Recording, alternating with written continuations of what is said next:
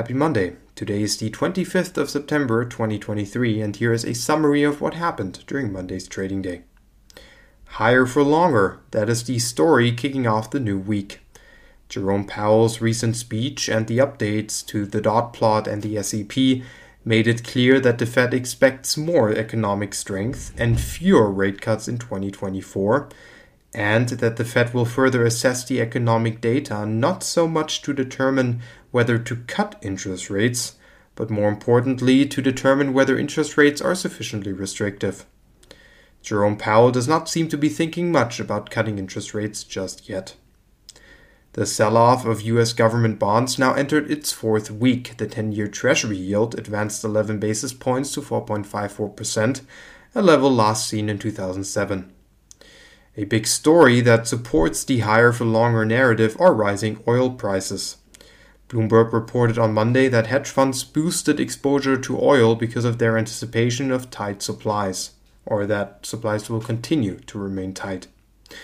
In addition to rising oil prices, we are also dealing with a very large fiscal deficit in the US, which also causes Treasury yields to rise.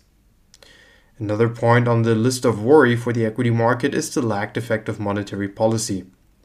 Even though the economy continues to remain resilient, we are in the face of uncertainty. The Fed wants to continue to assess the economic data as the risks of doing too much and doing too little are coming into better balance.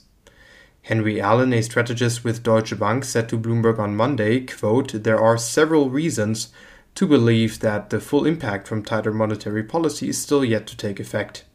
As such, it will be months before we can sound the all clear for the economy not least given longer in, longer term interest rates are still reaching new highs even now. End of quote. Meanwhile, the president of the Fed Bank of Chicago, Austin Goolsbee, said to CNBC that it is still possible that the US will avoid a recession. He said, quote, I think the golden path is still possible, but there are a lot of risks and the path is long and winding, end of quote. A factor which causes fear amongst investors are high valuations.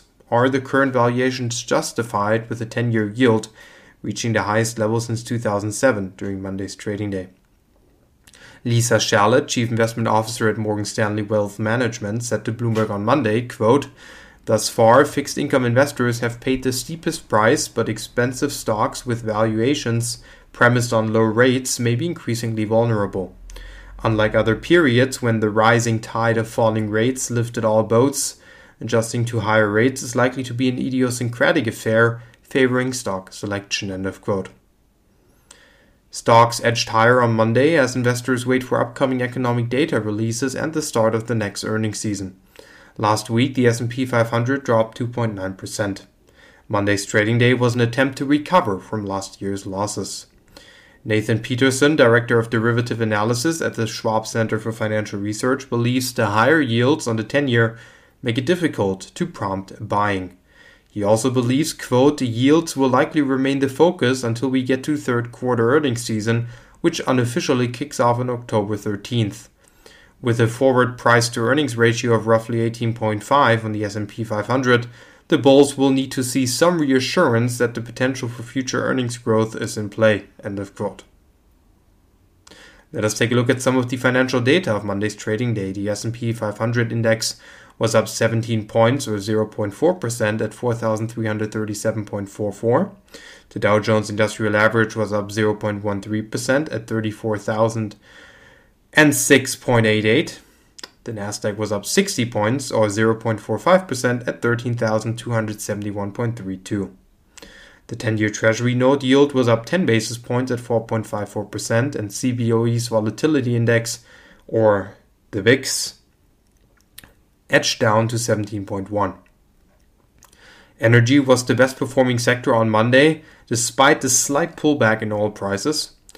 And the US dollar index rose to its highest level so far this year as investors start to seriously entertain the idea of higher for longer.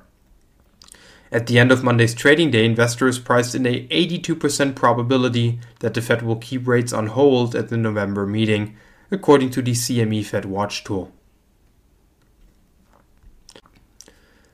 Here's what to expect this week. On Tuesday, consumer confidence data for September and new home sales for August will be released. August durable goods will be released on Wednesday, and on Thursday, we will get the final estimate for Q2 GDP. Last but not least, PCE inflation data will be released on Friday. And here are the top three corporate stories of Monday, summarized by the Schwab Center for Financial Research.